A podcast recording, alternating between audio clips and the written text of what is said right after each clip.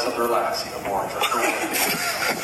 Is hypnosis real? We've all seen something like this and maybe thought this is bogus, they're actors. But there's actually a lot of evidence showing that hypnosis is real and can have powerful effects. Like in this study, where they hypnotized people and then showed them a color image but told them to see in grayscale. And found that when they viewed a color image, they had reduced blood flow in a brain area involved in color perception. But in studies like that, and there are many more, hypnosis doesn't look like this. It looks like this. It's meant to be a form of therapy, where someone is guided into a focused, undistracted state where they become receptive to suggestions. Their thoughts and perceptions become flexible and can be altered, like in this study. So just imagine, if hypnosis can alter how the brain perceives color, it can also change how we perceive something like pain. And yes, hypnosis can be very powerful for reducing pain. Also things like managing anxiety and helping with sleep and insomnia. I mean, if it can do this on stage, then maybe it can do the same thing before bed. Some people are more hypnotizable than others, and generally, those falling asleep on stage are on the high end. My Stanford colleague, Dr. David Spiegel, found that these more hypnotizable people show lower activity in the dorsal anterior cingulate cortex, a brain area involved in attention, among many other things.